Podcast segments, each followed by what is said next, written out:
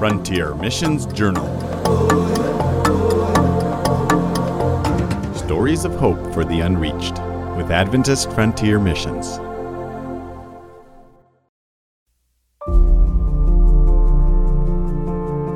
Thank you for joining us again for another story of Adventist Frontier Mission.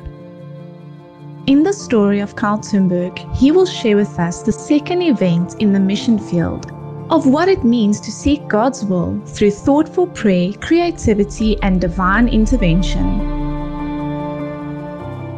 We read in the book of Luke, chapter 10, that Jesus sent 70 disciples on a mission. We are told in Luke chapter 10 that he sent them out two by two, and he told them that the harvest was great, the workers were few, and that they should pray that God would send out workers into the harvest field. Then we read that they were sent forth with no money, with no purse, or no real possessions, and they were to go into, you know, whatever house they came to, and they were to essentially work in faith. And in Luke chapter 10, verses 5 and 6, the Bible reads, And into whatsoever house you enter, first say, Peace be to this house. And if the Son of Peace be there, your peace shall rest upon it. If not, it shall turn to you again. In verse 7, it says, And in the same house remain, eating and drinking such things as they give for the laborer is worthy of his hire.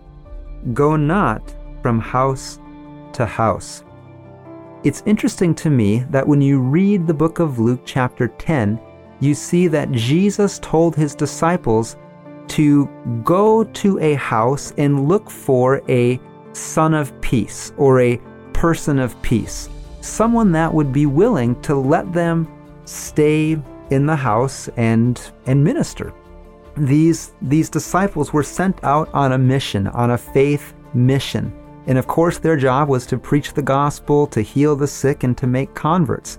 But how are they going to do that?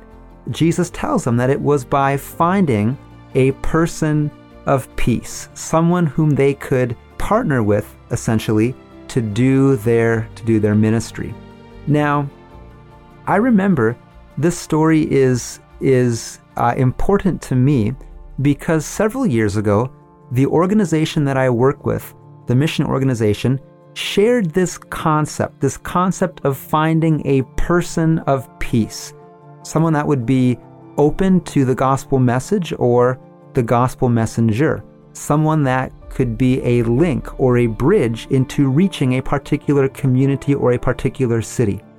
When our organization shared this concept with us, our mission team in Khon Kaen, Thailand began praying. We said, Lord, please send us a person of peace.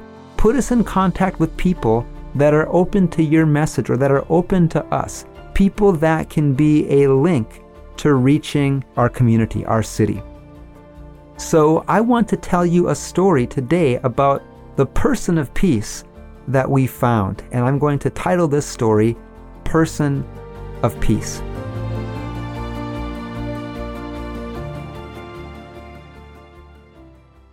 So, shortly after we had prayed that prayer, I don't remember how long it was, but one of our church members, uh, one of our Thai church members, gave us a donation to play advertisements on the local radio station advertising our music school. So, we had never done that before, but because we got the donation, we ran the ads. There was a man in the city His name was June. And one day he was standing outside of his laundromat that he owned.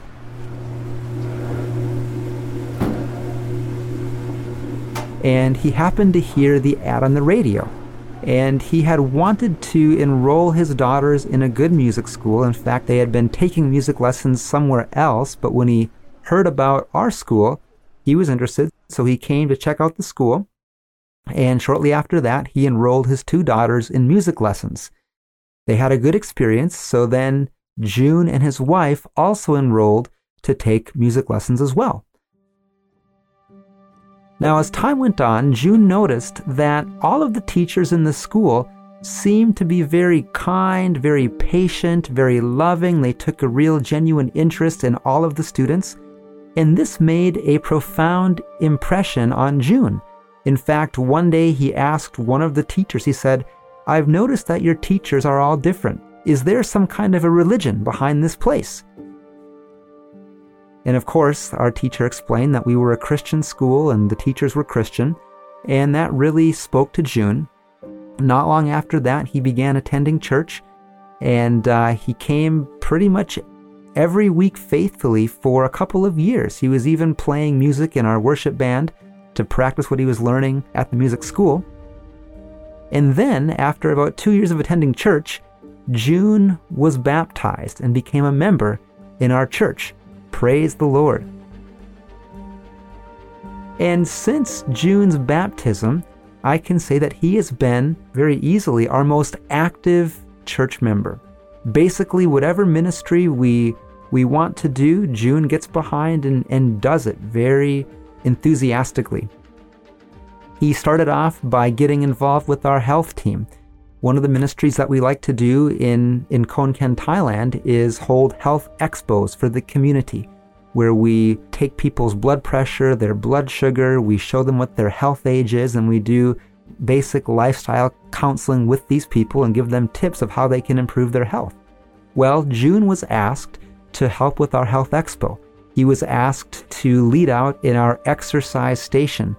And when he was asked that, he said to himself, you know, if I'm going to teach people about exercise, I better start exercising myself. And so he began running faithfully almost every day. And in the course of about probably nine months, he lost almost 40 pounds and got in the best shape of his life. He was so excited that he would go out and actually do in home health consultations with people that were wanting to make changes in their health. He helped to organize healthy cooking schools in our in our church where he invited his friends to those. He also got involved with translating some materials into the Thai language, uh, materials such as a program that teaches people how to reverse type 2 diabetes naturally. Uh, P. June helped to translate this program into the Thai language, and now he is using it to share with people in their homes, people that are struggling with diabetes. So June has been a, a faithful worker in our health ministry, and he's also been very active in doing community service. One of June's gifts is he is a very good cook. And when the COVID 19 pandemic broke out uh, last year in 2020 in Thailand, the city of Khon faced kind of a lockdown for about three months. But the government, the local government, had a program where they were distributing food to people in need. Every day for six weeks, the government would go to the local train station and distribute food to people in need. Well, there was a church member in our in our congregation that heard about this, and in fact, it was the same family that gave the donation for us to run the advertisement of our school on the radio several years prior. This same family gave a donation for food to give out at the train station. And P. June was the one that made the food to give at the train station. So every day for six weeks, June got up early and he would make food for about 100 people and he would bring it to the train station and distribute it to those in need.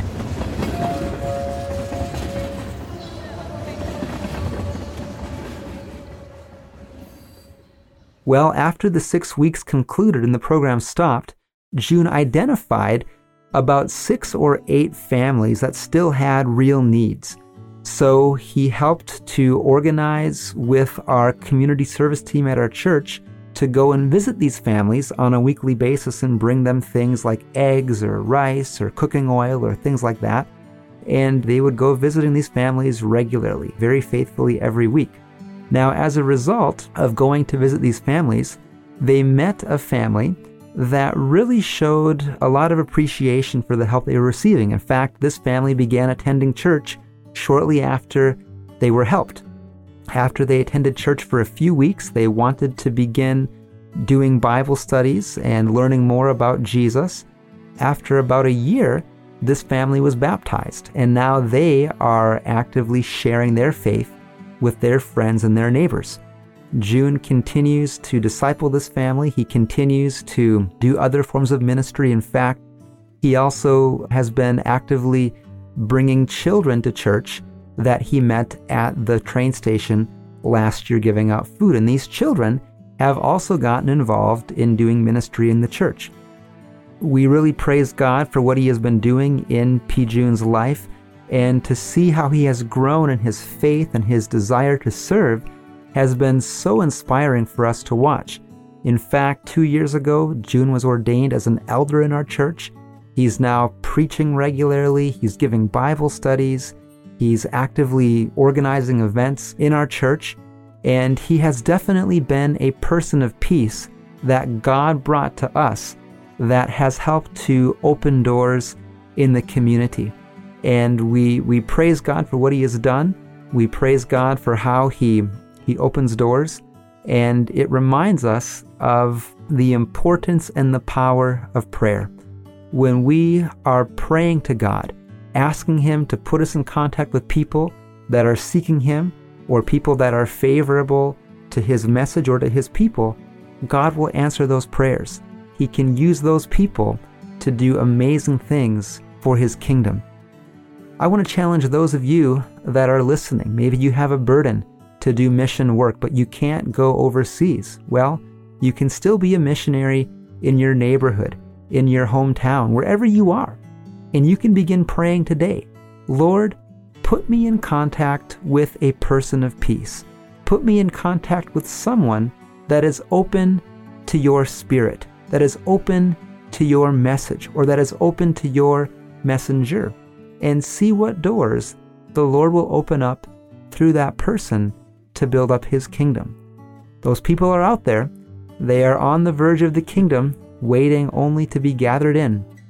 So may you be praying and asking the Lord to guide you and to direct you to a person of peace.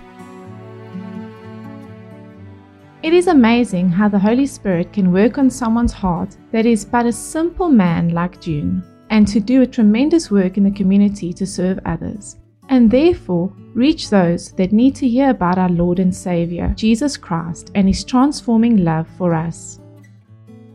If you have an interest in becoming a missionary overseas, maybe you have been actively involved doing ministry in your in your hometown or your church but you sense that God has a new calling for your life and you really feel touched and stirred to be an overseas missionary. If that describes you, I would encourage you to go to www.afmonline.org.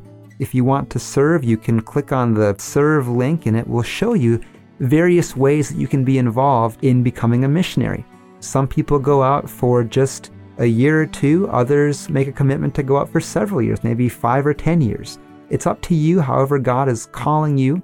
There are needs all over the world. There are still over 3 billion people worldwide that have never heard the gospel message. Can you believe that? So if you are feeling stirred to be a missionary, go to the AFM website, click on the links, look at the different calls, and pray and ask the Lord how He can use you or how He wants to use you to reach the unreached. And don't be afraid to step out in faith. The Lord will guide and direct you and use you in ways that you never thought possible. This concludes our second event of three stories from Carl and his experience in the mission field. Join us next time for part three. Thank you for listening to Adventist Frontier Mission Journal. Please keep Carl and his family in your prayers as they continue to reach the unreached.